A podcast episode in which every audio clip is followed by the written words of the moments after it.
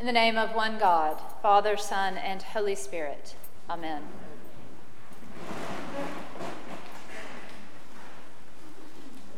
Nobody loves me, everybody hates me, guess I'll go eat worms. Growing up, whenever my sister pouted about not getting her way, she would plop herself down at the dinner table and sing this song in response to being asked why she was unhappy. Over the years, it became one of those inside family jokes. Whenever someone was asked or told to do something they didn't want to do, they would simply sigh and say, Guess I'll go eat worms. It was a realization that though we did not want to do the task at hand, there was no getting around it. You might as well get to work and get it done, though we were not so noble to do it without complaint. Jonah is not without complaint. God has told him to go to Nineveh and preach a message of repentance. Jonah, however, is not amenable to God's call to him and instead journeys in the opposite direction, attempting to outrun God. He ends up putting others in harm's way, getting swallowed by a whale, spit up on the shore, and finally, begrudgingly acquiescing to God. He goes to Nineveh, the arch enemy of Jonah's people. The Ninevites have turned from God. They have gone the opposite direction in following other gods. Jonah is called to preach a message of repentance to them. And they do. They repent. The people of Nineveh, who are not Israelites, who do not know the God of Jonah's ancestors put on sackcloth and sit in ashes in an act of repentance. They turn from their evil ways, and God changes his mind about the calamity that he has said he would bring upon them. Jonah's worst nightmare has come true. He has succeeded in his call from God. Jonah, in his disappointment and frustration with God, then goes outside the city to sit under a bush and pout. You can almost hear him singing, Nobody likes me, everybody hates me. Jonah doesn't simply sing about eating worms, he tells God, It is better for me to die than to live. Jonah literally wishes he were dead rather than live with an experience of God's grace that has offered salvation to so many others. Sure, he ran away from home. His boat almost capsized. He got swallowed by a whale, vomited out on a beach, had to walk across a foreign city for three, three days, proclaiming repent or die, sat under a small bush that got eaten up, and then under the sun. And now everything seems against him. I wonder how different his experience might have been had he just gone to Nineveh in the first place, had compassion for others, accepted that God's grace is an all inclusive grace. Jonah nor the Israelites have accepted the fact that they do not have exclusive rights to the kingdom.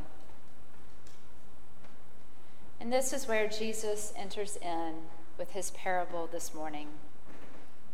Jesus knows that God's grace and mercy is available for all.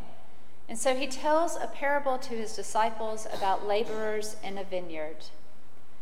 The ones hired at the start of the day are paid the same wage as those hired at the end of the day. And that offends them.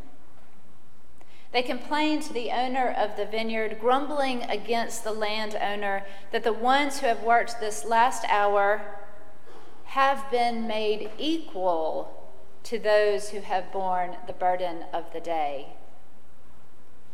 Notice that they are not complaining about the wages given. They never say, You owe us more. Or even, We worked harder than they did, so we should earn more. They complain that the landowner made them equal to us. Equality is the offense, not fairness or socialism or standards of labor practice. Equality is what offends them, being made equal to them. Just as Jonah is offended by God's saving act of grace for them, those that Jonah sees as lesser than himself, so too the day laborers in Jesus' parable are offended. Jonah's and the laborers' complaints, though, seem to offer us some legitimacy. The Ninevites were enemies of the Israelites, after all, and we don't expect our enemies to be treated the same way that we are. The laborers hired early in the morning had worked longer and harder than those hired an hour before quitting time. If anything, this parable expresses the unfairness of it all, the unfairness of God's grace. And we are offended by it. We resonate with the complaint that those hired early in the morning have done a full day's labor. They are entitled, they are deserving. Those who are hired at the end of the day are not entitled, they are not deserving. And besides, if this is now the standard of labor practice, we all know how many people are going to show up early for work tomorrow. The joy is that though offended, neither the laborers nor Jonah disconnect from God. Instead, the opposite is true. They complain to God, they enter into dialogue Jonah with the Lord and the laborers with the landowner. They express their dissatisfaction and they are heard. God may not agree with them, but God does not cut them off or punish them for their questions or their anxieties or their frustrations. God hears them. And then God paints a picture of a new perspective, an inclusive vision of the kingdom. We aren't told whether or not they accept that vision, but we are given to understand God's motivation. The kingdom of God is for everyone, it is all inclusive.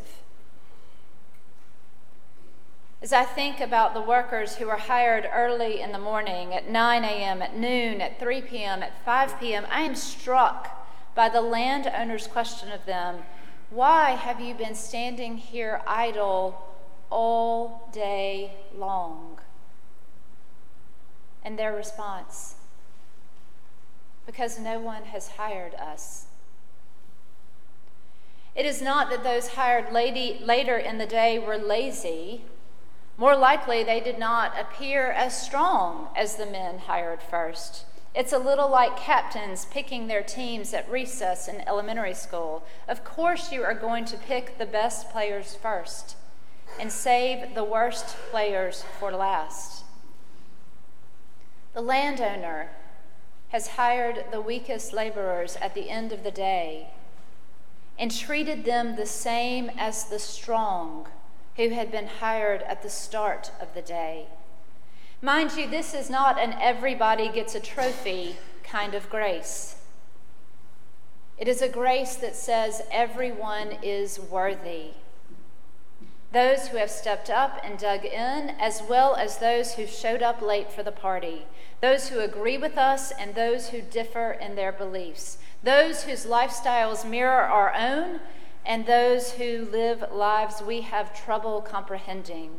God's grace is generous to all, It is poured out upon all of us in equal measure, Baptist and Episcopal, black and white, male and female, gay and straight, neighbor and stranger, the first and the last.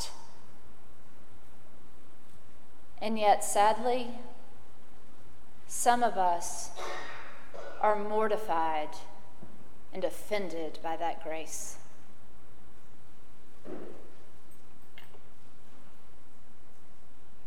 Today marks the start of our annual stewardship campaign. Some of us will give because we have been taught that we are to give to the church and work to a tithe of 10%. Some of us will give because we have been blessed by the church and see its value to our own family and to our own lives. Some of us will give because we want to be part of something bigger than we can imagine or provide as an individual.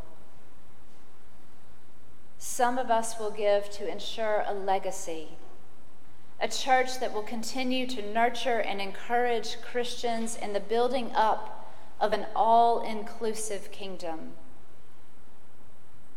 Some of us will give because we know the church transforms lives, and we want to be a part of that. And all of us will give in response to a generous God, a God who has given us more than we deserve, more than we might be willing to give in return. But we will still give as a response to that grace. We can choose to pout and sing songs like Nobody Loves Me, Everybody Hates Me and eat the worms of dissatisfaction and disengagement.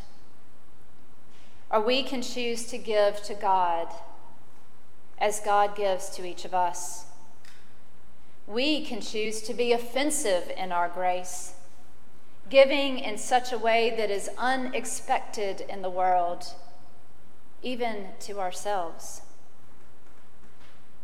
The parable that Jesus tells us this morning is one of equality in the eyes of God.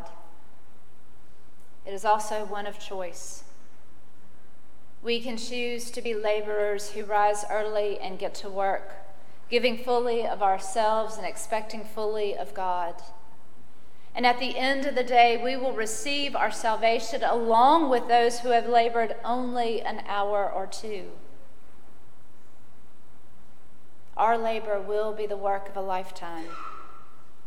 And though our salvation is no different from any other, the joy and fulfillment we have in the work that we have done gives to us meaning and encouragement that sustains us in all of our labors. It is the joy and encouragement that continues to build up the kingdom, a kingdom in which all are included a kingdom of belonging. We don't have to sit under a bush that withers and sing songs about fuzzy, wuzzy worms. We don't have to grumble to a landowner who has treated us as he treats everyone.